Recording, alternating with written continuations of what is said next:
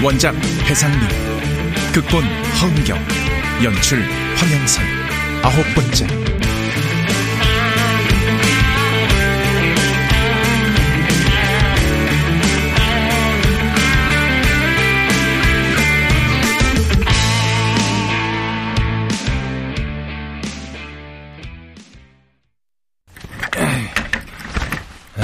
상의드리면 어떻고 아니면 어때 어차피 얼굴 볼 일 없는 사람인데 어이씨 저 어디까지 읽었더라 저희 시부모님은 학교 선생님이셨고 틈틈이 부동산에 투자를 해서 재산도 제법 있었죠. 남편 명의로 된 강남 아파트에서 신혼을 시작했으니까요. 재산을 많이 물려준 시부모님은 뭐랄까 바라는 것도 많다던데 저한텐 전혀 그런 게 없었고요. 그저 니들만 잘 살면 그만이다 하셨으니까요.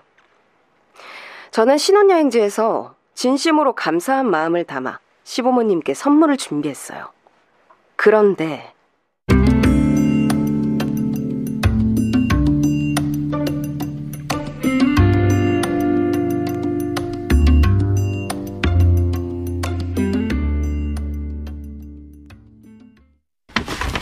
어머님, 아버님, 이거. 아, 이게 뭐냐? 아, 그게요. 아, 그거야, 아버지. 그 제가 신혼여행지에서 고른 선물이에요. 아, 이거는 엄마 거고요. 아, 재밌게 여행이나 하지. 피곤할 텐데 뭐하러 이런 걸. 아니, 그러니까 말이야. 아니, 네가 결혼하더니 어른 됐구나. 부모 생각을 다 하고 참. 어이가 없었죠. 분명히 제가 골라서 제 돈으로 산 건데 마치 자기가 산 것처럼 생색을 내곤 오리발을 내밀더군요. 아, 그게 뭐가 중요해. 부모님이 기뻐하시면 됐지. 난 뭐가 돼. 여행 갔다 오면서 아무 선물도 준비 안 한 싸가지 없는 며느리 된 거잖아. 괜찮아. 응? 우리 부모님 알잖아. 그 정도는 이해하실 거야. 아, 선물도 뭐 비싼 것도 아니더만. 뭐?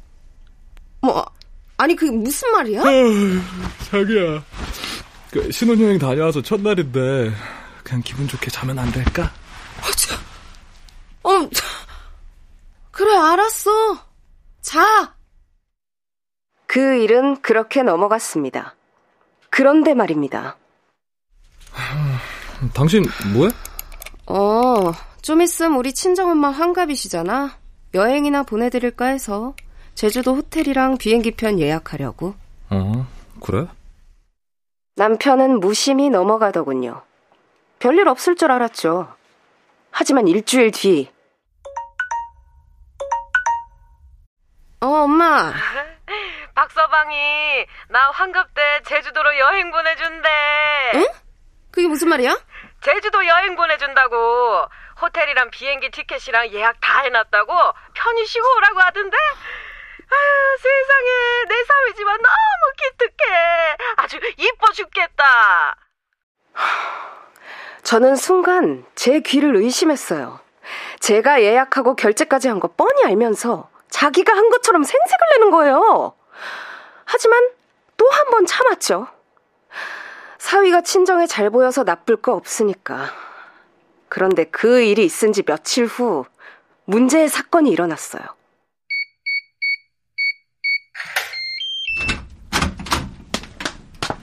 아, 이제 와. 당신 정말 왜 그래? 아, 또 뭐. 당신이 우리 친정 부모님 제주도 여행 보내드렸다고 시댁에 가서 떠들었지? 응. 그게 왜? 그게 왜? 그 바람에 결국 시부모님도 일본으로 여행 보내드리게 됐잖아. 그래서 보내드리면 안 돼? 아 그래 보내드리는 거야 얼마든지 해. 근데 이번에도 내가 여행 계획 다 짜놓고 결제까지 했는데 당신이 어머님 아버님한테 먼저 연락해서 생색냈더라. 당신이 다 한 것처럼. 그게 뭐가 문제인데? 뭐가 문제? 어 웬일이니? 정 정말 몰라서 물어? 당신이 칭찬을 가로챘잖아. 난 시집 와서 지금껏 시댁에 아무것도 안 한 여자가 됐고. 아이, 그게 뭐가 중요해. 아무것도 아니구만. 뭐? 그게 아무것도 어, 아니라고? 그래. 아, 그게 무슨 문제야? 좋은 게 좋은 거지? 뭐? 그런 식으로 어물쩍 넘어가지 마. 한두 번 속으면 피해자지만 세 번 속으면 호구라는 말이 있어. 지금 내가 딱 그 짝이야. 아니 속다니. 누가 누굴 속였다 그래? 아, 당신 그렇게 속 좁은 사람이었어? 뭐? 속이 좁아? 당신 말 다 했니? 아니 왜 화를 내고 그래? 당신 설마 분노 조절 장애야? 뭐가 어째? 결국 저는 짐을 싸서 친정으로 와버렸어요. 남편이랑은 아직 화해하지 않았고요. 저는 남이 제 칭찬을 가로채는 게 싫거든요.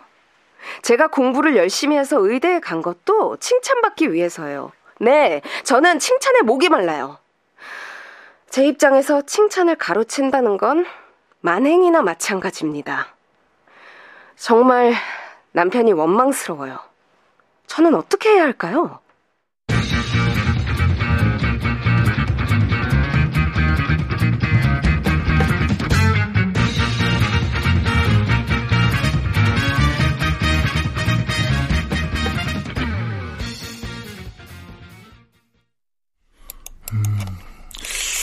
상의 대리하고 말투나 문체가 비슷하긴 한데 상의 대리는 칭찬에 목매는 성격은 아니지. 사연을 다 읽고 나자 단톡방에 앙칼의 메시지가 올라왔다. 자, 다들 레모님 사연 읽으셨나요? 네, 읽었습니다. 저도 읽었습니다. 레모님은 혹시 이혼을 생각하고 계신 건가요? 아니요.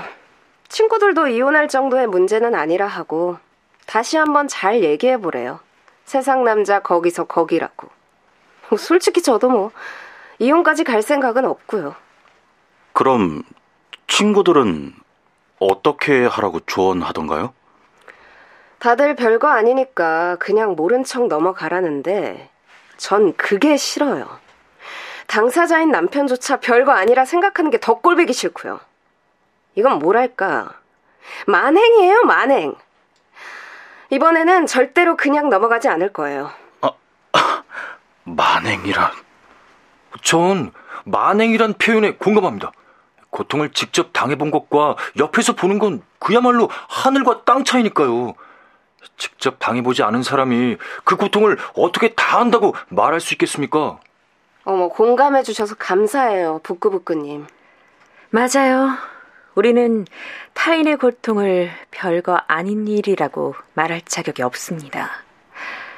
같은 고통이라도 아픔의 크기는 받아들이는 사람마다 다른 법이거든요. 이해해 주셔서 감사합니다. 저는 남편의 버릇을 고치고 싶어요. 복수하고 싶고요. 자, 그럼 이쯤에서 사연 공유는 마무리하고 각자 복수 방법을 고민해서 이틀 뒤에 다시 만나도록 하죠.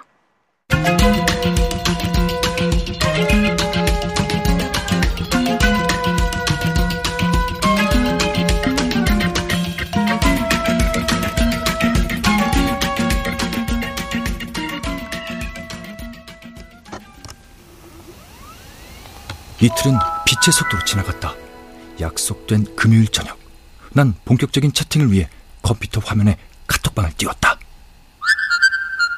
오, 왔어요, 왔어. 안녕하세요, 앙칼입니다.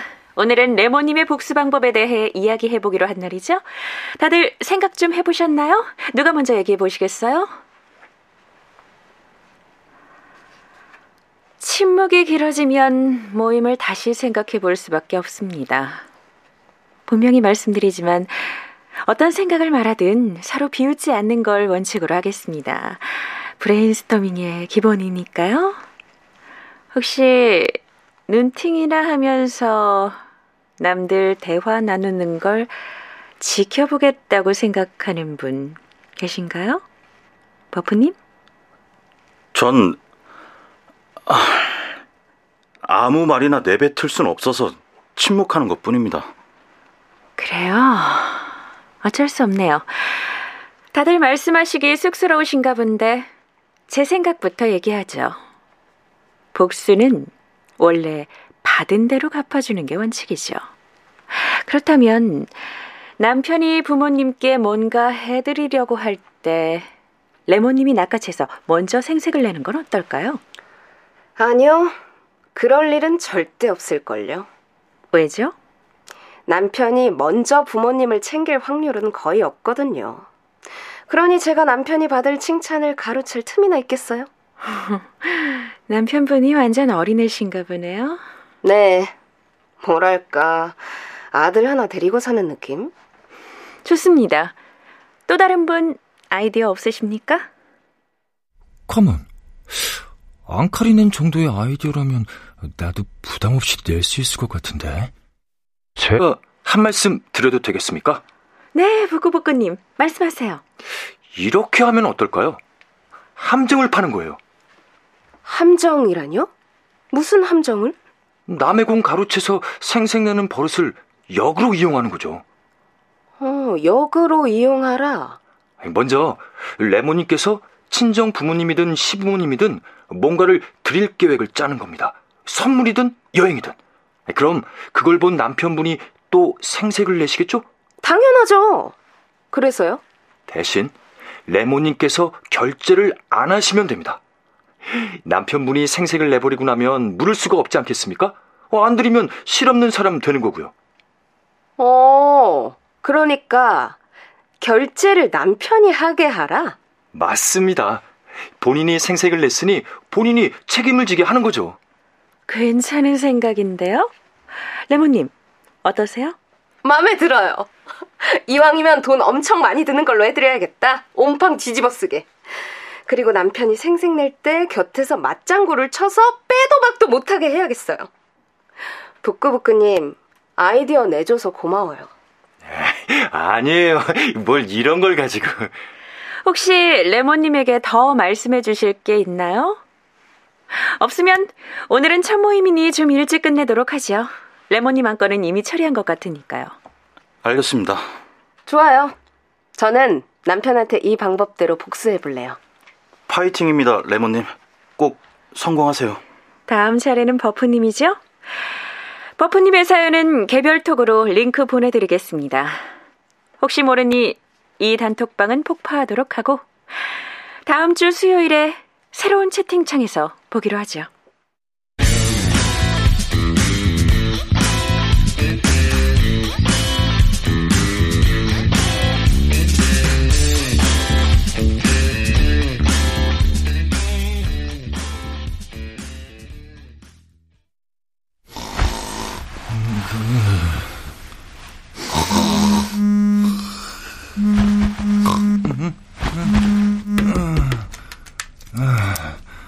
네, 여보세요? 여태 처자냐? 아, 누구야? 꼭두 새벽부터. 누구긴? 나야 영배. 아, 어, 어, 뭐, 뭐, 뭐야?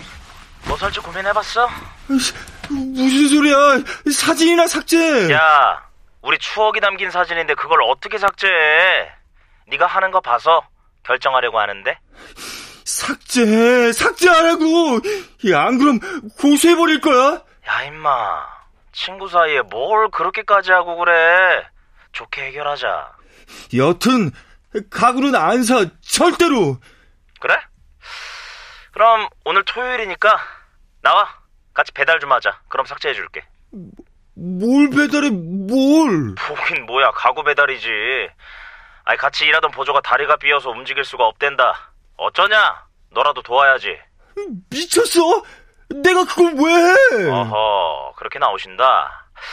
시킨 대로 안 하면 전 세계인이 어떤 쪼다 같은 고딩 나체 사진 감상하게 될 텐데. 분명히 고소한다고 했다. 마음대로 하세요.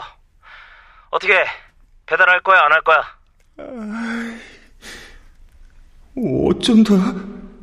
고소해버릴까? 아니야. 경찰서 들락거리고 사진 올릴까봐 스트레스 받는 것보단 오늘 하루 힘들고 많은 게 나올 수도 있어. 그래. 한 번만 더 참아주자. 복수는 일단 사진부터 삭제한 다음에 생각해보는 걸로. 어이, 병진아. 뭐하냐? 자냐? 알았어. 나갈 테니까 사진 지우겠다고 약속해. 아유, 그럼. 배달만 끝나면 네 눈앞에서 삭제해줄게. 일할 거면 지금 당장 나와.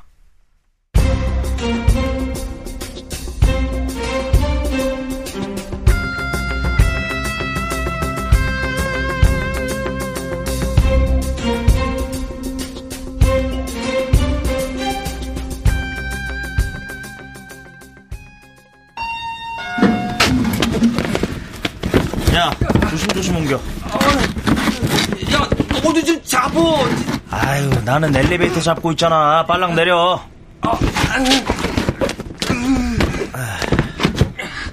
이집 맞지? 507호.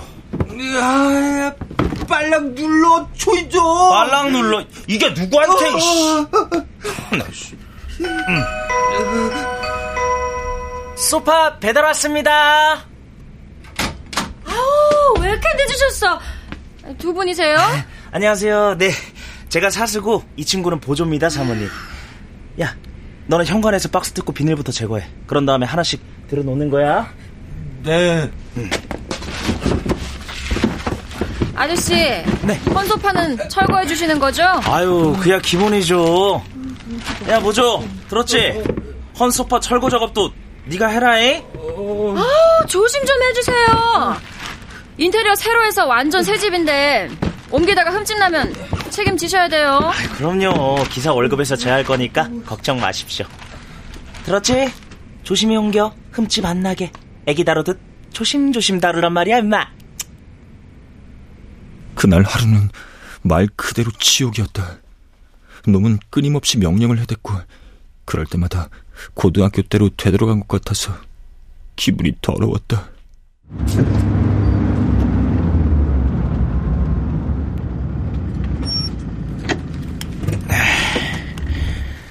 수고했어. 오늘 하루만 무려 10집이나 돌아다녔네? 일 끝났으니까 약속대로 사진 치워. 좋아. 그게 몇 장이었지? 다섯 장. 어, 여기 있다. 야, 이거 맞냐? 그래, 삭제 눌러, 빨리! 오케이.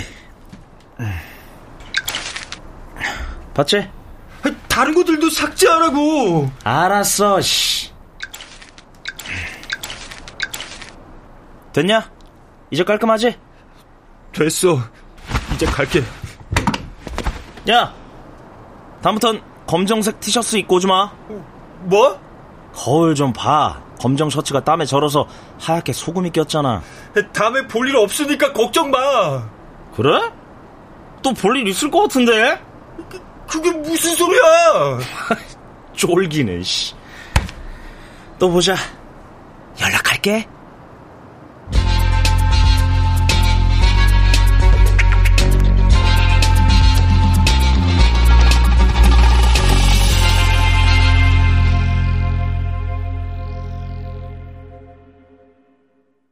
출연 송대선, 김사라, 송기원, 최현지, 이현주, 안수현, 전병아, 이눈솔, 윤세하, 김순미.